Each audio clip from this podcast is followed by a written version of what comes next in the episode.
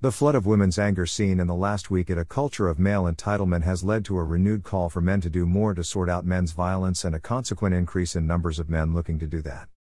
The overwhelming reason to be involved in challenging male power and control is simple. It's wrong. As well as that fundamental issue of human rights, men have a plenty to gain by challenging ourselves and traditional ways of behaving. We get more freedom of ways to behave. One well known way of looking at this is to see that we exist inside the man box with constraints upon the way we act and behave. A new outlook enables us to feel okay about stepping outside the man box and destroying it entirely, enjoying childcare, joining choirs, keep fit classes, and dancing or painting. On Monday nights, I do a Zumba class. Sometimes I'm the only man there, your loss, I say it's a blast. On Thursday, I sing in a community choir which has about 15% male membership. A changed outlook to domestic responsibilities means new work life balances are possible with a real opportunity to take up that offer of male parental leave. Male parental leave will only be taken up in really significant numbers when it is really incentivized or made mandatory. Really sharing roles also means a lot less stress. Men are always told you are really powerful, and you must give up your power. However, many men, if asked, would not say they feel powerful, they just feel stressed.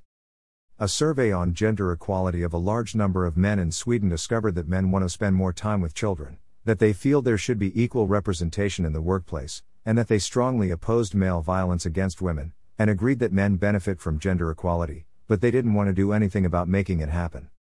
In 16 years of working to involve men in challenging male privilege and male abuse of women, only a small proportion of men minus 10% who are involved do it because it's a human rights issue, 70% of men do it because it is their paid employment, for example, as a safeguarding officer, firefighter, or police officer, an academic, or because they work for one of the NGO agencies promoting equality. I once exasperated at a conference asked how many people would be here if we had held the conference on a weekend, and 20% of men are involved because a relative or friend has suffered often very serious abuse or violence. Recognition is important.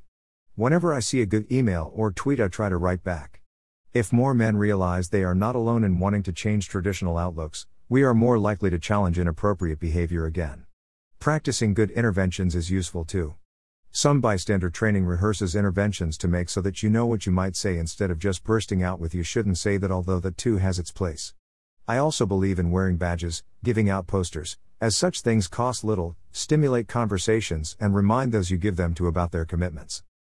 For me, the big question remains how do we demonstrate more clearly that it is hugely in our interests to be involved in becoming allies of progress in gender politics? Maybe it's just that if you stand in the middle of the road trying to stop a juggernaut of progress, your old fashioned views may get run over.